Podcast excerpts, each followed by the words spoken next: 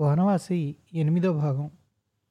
ఈ ఎపిసోడ్ చివరన పతంజలి శాస్త్రి గారు మానవ మనుగడికి అడవులకి ఉన్న సంబంధాన్ని వివరిస్తారు. పంతొమ్మిది మైళ్ళ దూరంలో ఉన్న పోస్ట్ ఆఫీస్ నుంచి పోస్ట్ రావడం ఇక్కడ ముఖ్య ఘట్టాల్లో ఒకటి కింద లెక్క. అంత దూరం రోజు మనిషిని పంపడానికి లేదు. వారానికి ఒకటి రెండు సార్లు మాత్రం పోస్ట్ ఆఫీస్కి మనిషి పెడుతూ ఉంటాడు. నేటికి ఎనిమిది తొమ్మిది మాసాలై వచ్చినప్పటి నుంచి రోజు తర్వాత రోజు రాత్రి తర్వాత రాత్రి ప్రతినిత్యము ఈ నిర్జనారణ్య ప్రాంతంలో సూర్యాస్తమయం నక్షత్ర రాశి చంద్రోదయం వెన్నెలలు అడవిలో కణుజుగుంపుల పరుగులు. ఇవే చూస్తూ ఉంటే బాహ్య జగత్తుతో సంపర్కం తెగిపోయింది. పోస్ట్లో వచ్చే ఉత్తరాల ద్వారానే మళ్ళీ ఆ ప్రపంచంతో కొంత సంపర్కం కలుగుతుంది నియమం ప్రకారం ఆ రోజున జవహరీలాల్ సింగ్ పోస్ట్ తీసుకురావడానికి వెళ్ళాడు. మధ్యాహ్నం వెళ్ళకి తిరిగి వస్తాడు. నేను మా బెంగాలీ గుమాస్తా కలిసి దట్టమైన అడవి వైపే చూస్తూ కూర్చున్నాం. కచేరీకి మైలున్నర దూరంలో ఉన్న ఎత్తైన మిట్ట మీదుగా దారి. జవహరీలాల్ సింగ్ని స్పష్టంగా చూడొచ్చు. మధ్యాహ్నం అయింది. జవహరీలాల్ ఇంకా జాడలేడు. నేను లోపలికి బయటికి కాలుగాలినట్టు తిరుగుతున్నాను. ఇక్కడ కచేరీ పనులు కూడా తక్కువ లేవు. అమీన్లు పంపే రిపోర్ట్లు చూడాలి. రోజువారీ క్యాష్ పుస్తకం మీద సంతకం చేయాలి. పెద్ద కచేరీ నుంచి వచ్చిన ఉత్తరాలకి సమాధానాలు రాయాలి. తహసీల్దార్ల వసూళ్ళు తనిఖీ చేయాలి.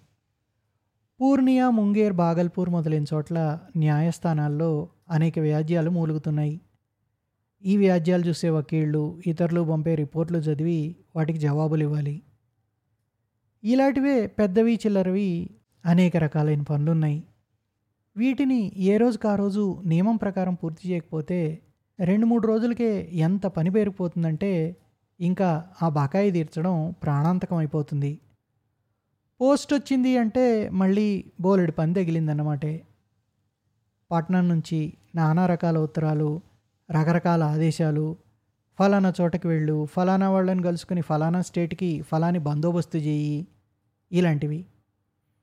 మూడు గంటలు కొట్టేసరికి జవహరీలాల్ సింగ్ తెల్ల తలపాగా ఎండలో తడుక్కున కంటపడింది.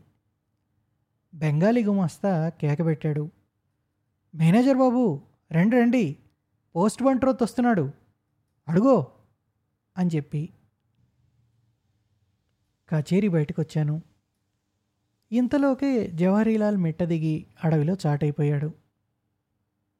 కొంతసేపు వేచి చూసిన తర్వాత కచేరీ ఎదుట కొంత దూరంలో ఉన్న ఇసుక పల్లానికి అవతలి వైపున జవహరీలాల్ సింగ్ కనబడ్డాడు. నేను కుర్చీలోంచి లేచాను. గుమాస్తా లేచి అతనికి ఎదురెళ్ళాడు. జవహరీలాల్ సింగ్ వచ్చి సలాం చేసి నిలబడ్డాడు. జేబులో నుంచి ఉత్తరాల కట్టదీసి గుమాస్తా చేతికి అందించాడు. వాటిలో నాకు ఒకటి రెండు ఉత్తరాలు ఉన్నాయి బాగా పరిచయమైన దస్తూరి. ఉత్తరం చదువుతూ చదువుతూ ఒక్కసారి చుట్టూ పరికించి చూశాను. చూడగానే విస్మయం కలిగింది. ఎక్కడున్నాను ఇప్పుడు ఎప్పుడో ఒకరోజు ఇటువంటి చోట ఉండవలసి వస్తుందని. కలకత్తా విడిచిపెట్టి ఇటువంటి చోట రోజుల తరబడి గడపవలసి వస్తుందని ఎన్నడూ అనుకోలేదు. విదేశీ పత్రిక ఒకదానికి చందగట్టాను అది వాళ్ళొచ్చింది. రేపర్ కాగితం పైన విమానపు టపా అని ముద్రించుంది. జనాకీర్ణమైన కలకత్తా నగరం మధ్యలో కూర్చుంటే ఇరవయో శతాబ్దంలో కనిపెట్టిన ఈ సదుపాయాల వల్ల ప్రయోజనం ఎలా తెలుస్తుంది? ఇక్కడ ఈ నిర్జనారణ్యంలో అయితే అన్ని విషయాలు ఆలోచించడానికి విస్మయం పొందడానికి వీలుంది. ఈ పరిసరాల్లో ఉన్నప్పుడే ఆ అనుభూతి లభిస్తుంది. నిజం చెప్పాలంటే జీవితంలో ఆలోచించి చూసే అలవాటు ఇక్కడికి వచ్చిన తర్వాతనే అబ్బింది. ఎన్నెన్ని విషయాలు ఆలోచనకు వస్తాయో ఎన్ని భావాలు ఉత్పన్నమవుతాయో ఎన్నెన్ని పాత విషయాలు జ్ఞప్తికొస్తాయో. మనస్సును తెరిచి చూసుకోవడంలో ఉండే ఆనందం ఇదివరకు ఎన్నడూ ఇంతగా లభించలేదు. ఇక్కడ అసౌఖ్యాలు చాలా ఉన్నప్పటికీ ఆనందం రోజురోజుకి నన్ను మత్తులా వశపరుచుకుంటోంది. అలాగని పసిఫిక్ మహాసముద్రంలో ఏ ఏకాంత ద్వీపంలోనో విసిరేసినట్టు లేదు. ముప్పై రెండు మైళ్ళలో రైల్ స్టేషన్ ఒకటి ఉంది గంట లోపల పూర్ణియా చేరుకోవచ్చు. మూడు గంటల్లో ముంగేరు వెళ్ళవచ్చు. అయితే మొదట ఆ రైల్ స్టేషన్కి చేరుకోవడంలోనే కష్టం అంతా ఉంది. ఆ కష్టము భరించవచ్చు కానీ తీరా పూర్ణియాకో ముంగేర్కో వెడితే ప్రయోజనం ఏమిటి అనేది ప్రశ్న. ప్రయోజనమేమీ కనబడదు. అక్కడ నన్ను తెలిసిన వాళ్ళెవరూ లేరు. నాకు ఎవరిని తెలీదు. ఇంక వెళ్తే ఏమవుతుంది? కలకత్తా నుంచి వచ్చాక పుస్తకాలు బంధుమిత్రులతో కాలక్షేపం లేని లోటు ఎంతగా కనబడిందంటే ఈ జీవితం నాకు దుర్భరం అని అనేకసార్లు దోచింది. నాకు కావలసిన వాళ్ళందరూ కలకత్తాలోనే ఉన్నారు. పూర్ణియా ముంగేర్లలో నాకు ఎవరున్నారని వెళ్ళను. పెద్ద కచేరీ అనుమతిస్తే గాని కలకత్తా వెళ్ళడానికి వీల్లేదు. అదిగాక వెళ్ళడానికి ఖర్చు ఎక్కువ నాలుగైదు రోజుల భాగ్యానికి అది దండగా. అసలు మనిషికి మానవ జాతికి అడవులు లేదు మనుగడ లేదండి human life doesn't exist without forest అంటే పరిశ్రమలు కానీ మనుషులు కానీ మనం చేసే ఇతర కార్యకలాపాలు వ్యవసాయం వంటివి వగైరా వగైరా ఇవి విడుదల చేసేటువంటి అపారమైన కార్బన్ డైఆక్సైడ్ని అడవులు స్వీకరిస్తాయి. తీసుకుని స్వచ్ఛమైన ప్రాణవాయువు మనకి సరఫరా చేస్తాయి. ఇది అందరికీ తెలిసిన విషయం. తర్వాత జలచక్రం కాపాడు హైడ్రాలిక్ సర్కిల్. మామూలు మాటలో చెప్పాలంటే వర్షాలు పడ్డాయి. అడవుల వల్ల వర్షాలు పడతాయి మన అందరికి తెలిసిందే అది. ఒక రెండు విషయాలు మనం గుర్తుపెట్టుకోవాల్సింది ఏంటంటే అడవులు ప్రపంచంలో ఉండే వాతావరణాన్ని నియంత్రిస్తాయి. ఉదాహరణకి అమెజాన్ అడవులు ఉన్నాయి. అమెజాన్ అడవులు ప్రపంచ వాతావరణాన్ని నియంత్రిస్తాయి.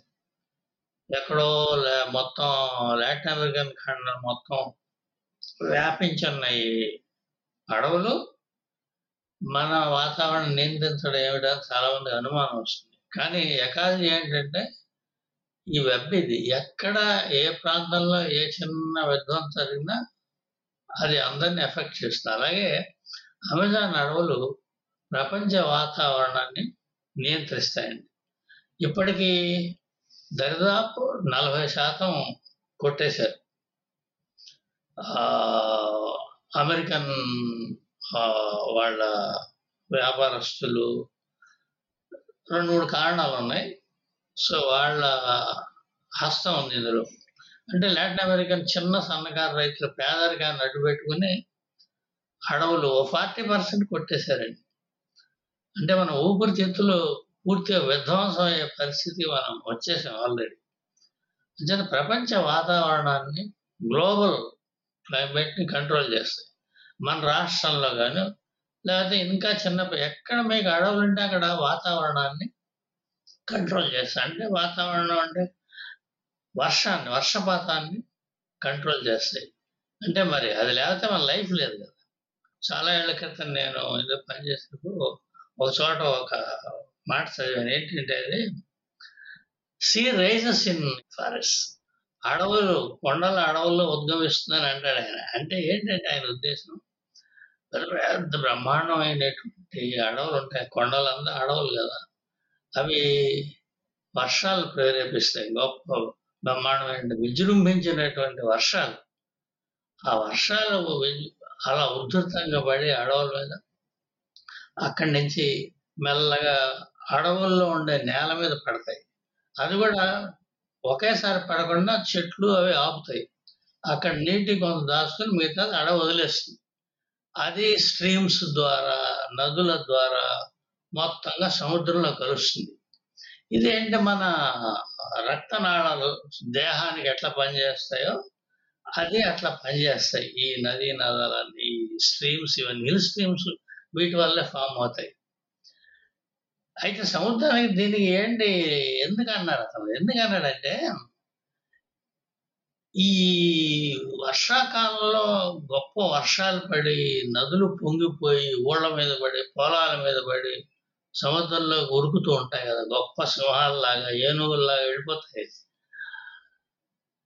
అది ఏం చేస్తుందంటే అండి వెళ్తూ సముద్రంలో ప్రవహించడం వల్ల సముద్రానికి ఆక్సిజన్ కోషన్ కాపాడుతూ ఉంటుంది. సముద్ర నీటిని రెండోది మైక్రో న్యూట్రియన్స్ అంటే సూక్ష్మ పోషక పదార్థాలు. ఇది అడవుల్లోంచి తర్వాత భూమి మిగతా ప్లేన్స్ లోంచి ధాతువుల్లోంచి అత ఓషధుల్లోంచి చెట్లు అవి ఉంటాయి కదా అడవుల్లో ఓష అన్నిటిని కలుపుకొని ఇది ఈ ఈ ఈ- ఈ వరద నీరు ఉధృతంగా సముద్రంలో పోయి మైక్రో న్యూట్రియన్స్ జలచరాలకి ఆహారం అది. So it provides micro nutri పోషక పదార్థాలు చేపలకి వాటికి అందిస్తుంది అనమాట ఇది ఒక ప్రాకృతిక వ్యవస్థ నేచర్ ఆర్గనైజ్ చేసేది. అని అందులోకి నీళ్ళు పోతుంటే వాటికి ఆహారం ఉంటుంది. సముద్రం క్లీన్ వాటర్ వస్తుంది ప్లస్ ఆక్సిజన్ మెయింటైన్ అవుతుంది. రెండోది చాలా మందికి అర్థం కాని విషయం ఏంటంటే ఇలా ఉధృతంగా నీళ్ళు వచ్చేసి పొలాల మీద ఓళ్ళ మీద పడిపోయి వెళ్ళిపోయినప్పుడు ఏమవుతాయంటే పొలాలకి కానీ ఖర్చు లేకుండా వీళ్ళు జన్మలో ఊహించలేని విలువ కట్టలేనటువంటి పోషక పదార్థాలు ఎరువు వస్తుంది ఎరువు పొలాలన్నిటికీ. అందుకని భూమికి ఉండేటువంటి పొలాలకు ఉండేటువంటి జీవధారణ శక్తి ఏదైతే ఉందో అది శాశ్వతంగా ఉంటుంది. నదులు పొంగి పొలాల మీద పడడం అనేది రైతులు ఆహ్వానిస్తారు. బాధపడితే తాత్కాలికంగా నష్టం కలుగుతుంది. ఈ ఊరు నుంచి ఆ ఊరికి వెళ్ళలేరు. మన నాయకులకి చాలా మంది జ్ఞానం బుద్ధి లేకపోవడం వల్ల వర్షాలప్పుడు లక్షల క్యూసెక్కుల వాటర్ అనవసరంగా పోతుంది సముద్రంలోకి అనవసరంగా పోతుందని బాధపడుతుంది అనవసరంగా పోవట్లే. అసలు వెళ్ళాల్సిందే సముద్రంలోకి అవి మనం ఏంటంటే చాలా హంబుల్గా అందులో కాస్త నీళ్ళు తీసుకుని మనం ఉపయోగించుకోవాలి కానీ అసలు హక్కు ఉన్నది సముద్రానికి ఓ మాట చెప్తాను. నాకు చాలా ఇష్టమైన మాట. ఈ నైలు నది నాగరికత అని ఈజిప్షియన్ నాగరికత అని ఏదంటాం మనం? ఆ నాగరికత కేవలం ఈ ఒండ్రు మట్టి వల్ల కేవలం ఈ నైలు నది విడిచిపెట్టినటువంటి బంగారములు ఎరువు వల్ల ఆ సంస్కృతి విలసిల్లింది. Entirely because of this Ethiopian పర్వతాలు మించి ఉధృతంగా నైలు పొంగి అక్కడ ఉండేటువంటి ఈ ధాతువుల్ని రకరకాల ఇవన్నీ మోసుకొచ్చి పడేస్తుంటుంది సముద్రం పొలాల మీద. ఈజిప్ట్ ల్యాండ్ కొంచెం ఇలాగా దోసిల్లా ఉంటుంది లోగా. ఓ పడిపోయి నీళ్ళు ఉండిపోయాయి. వాళ్ళు రైతులు హాయిగా పడి దాని వల్ల కల్చర్ డెవలప్ కేవలం కేవలం నైల్ నది వరదల వల్ల అనమాట మనకి ఎక్కడైనా అంతే అది. ఇది మనం గ్రహించాలి ఏమండి? తర్వాత ఇంకొక ముఖ్యమైన విషయం ఏంటంటే మనం తినేటువంటి ఆహార పదార్థాలు అన్నీ అన్నీ పప్పులు ఉప్పులు చుక్కకూరలు తోటకూరలు రకరకాలు ఉన్నాయి కదా. మాంసాహారం అన్నీ పాలిచ్చేటువంటి మిల్క్ క్యాటిల్ ఇవన్నీ కూడా వైల్డ్ వెరైటీస్ నుంచి మనిషి మచ్చిక చేసుకోవడం ద్వారా మనకు వచ్చాయి చక్కగా కోడి కోసుకుని పొలవ చేసుకున్నా చుక్కూర పప్పు చేసుకున్నా ఇది మనకు ప్రసాదించిన అడవులు. అంచేత ఏంటంటే మనకి వైల్డ్ వెరైటీస్ నుంచి వచ్చాయండి. మనిషి మచ్చిక చేసుకుని జంతువును మనం ఇప్పుడు వైల్డ్ యానిమల్స్ డొమెస్టికేట్ అయ్యి అది మర్చిపోకూడదు. అంటే మన ఫుడ్ మన సమస్తం కూడా ఆ వైల్డ్ ఆ వన్య ప్రాణులు ఆ వన్య వెరైటీస్ నుంచి వైల్డ్ వెరైటీస్ నుంచి వచ్చినవి ఇవన్నీ. అన్ని అన్ని పంటలు అన్నీ కూడా. తర్వాత మనకి ఈ ఔషధాలు అన్ని అడవుల్లో ఉంటాయి. మనం ఔషధాలని చాలా తక్కువ శాతం ఉపయోగించుకుంటున్నాం ఇప్పుడు. కానీ రేపు పొద్దున్న మనకి రకరకాల వ్యాధులు వస్తున్నాడు పేర్లు పెట్టడానికి చచ్చిపోతున్నాం మనం. ఏ వ్యాధికి ఏముందో ఇప్పటికి తెలియట్లేదు కదా. సో అడవులు ఉన్న వాళ్ళు ఏంటంటే ఎవరో ఒక పరిశోధకుడు వెళ్ళి నిత్యం చూస్తూనే ఉంటాం కదా. ఎవరో కొత్త ఓ పక్షినో ఓ కొత్త ఇన్సెక్ట్ను కొత్త సీతావజంలో కనుగొంటూ ఉంటాడు. సో రకరకాల ఇన్సెక్ట్స్ ఔషధులు దేనికి పనికొస్తాయో మనకు తెలియదు. మనం గుర్తుపెట్టుకున్నది ఏంటంటే చిన్న కీటకం దగ్గర నుంచి ఏనుగు వరకు అడవుల్లో ఉన్న అవి నిరంతరం మన సౌభాగ్యం కోసమే అక్కడ జీవిస్తుంటాయి వాటి వల్లే మనకి బరుడు ఉపయోగం. సో ఏ మందులకైనా మనకి అది ఒక ఫిక్స్డ్ డిపాజిట్ లాంటివి ఈ లోపల అడవుల్లో ఉండేవి. అది మనం గుర్తుపెట్టుకోవాలి అడవులు. తర్వాత ఇందులో ఒక తమాషా ఉందండి. మనం అడవి ఎలా కాపాడబడుతుందంటే ఫారెస్ట్ డిపార్ట్మెంట్ కాపాడరు అడవిలో జంతువులు కాపాడుకుంటాయి. టైగర్ ఉందనుకోండి పులి. పులి ఫోరేజింగ్ ఏరియా అంటే ఆహార సంచయం కోసం వెళ్తుంది కదా అది. అది అది ఉన్న స్థానం నుంచి దరిదాపు ఇరవై ఐదు కిలోమీటర్లు దాని రాజ్యం. ఓ ట్వంటీ ఫైవ్ కిలోమీటర్స్ అంటే కొంచెం అటు ఇటుగా అది సంచరిస్తుంది తిండి కోసం. అలాగే జింక అటువంటి పది కిలోమీటర్లు ఒక్కో దానికి ఏదో కొంత ఓపికను పెట్టి ఉంటాయి ఏరియాస్. ఇలా ఉండడం వల్ల ఏంటంటే ఆ టైగర్ ఉన్న ఏరియాలో ఎంత అడవి ఉందో అంటే ఎన్ని టైగర్లు ఎంత అడవు ఆలోచించండి మీరు. అది సేఫ్ ఇంకా. ఎందుకంటే ప్రాణం మీద ఆశ ఉన్న ఏ జంతువు లోపలికి వెళ్ళదు. దాని జనరల్లీ స్పీకింగ్ అంచేత ఒక్కొక్క వన్యప్రాణి ఏనుగు కావచ్చు సింహం కావచ్చు పులి కావచ్చు వాటికి ఫోరేజింగ్ ఏరియాస్ ఆహార సంచయానికి ఉండే ప్రాంతాలు అడవిలో ఉంటాయి. కదా? సో అందువల్ల ఏమంటే అడవి సేవ్ అయిపోతుంది. ఆటోమేటిక్గా సో ఈ వన్యప్రాణులకి అడవి రక్షణకి ఉండేటువంటి చాలా సహజమైనటువంటి ఒక కాపుదల అది ప్రొటెక్షన్ అది. అంచేత మనకి టైర్ రిజర్వ్స్ కానీ టైర్ వన్యప్రాణులు కాపాడడం అనేది చాలా అవసరం. మనం ఇంకా చాలా స్పీసీస్ డిస్కవర్ చేయని చాలా ఉన్నాయి. పక్షులు కావచ్చు జంతువులు అవి ఏ విధంగా మనకు ఉపయోగం తెలియదు ఇంకా.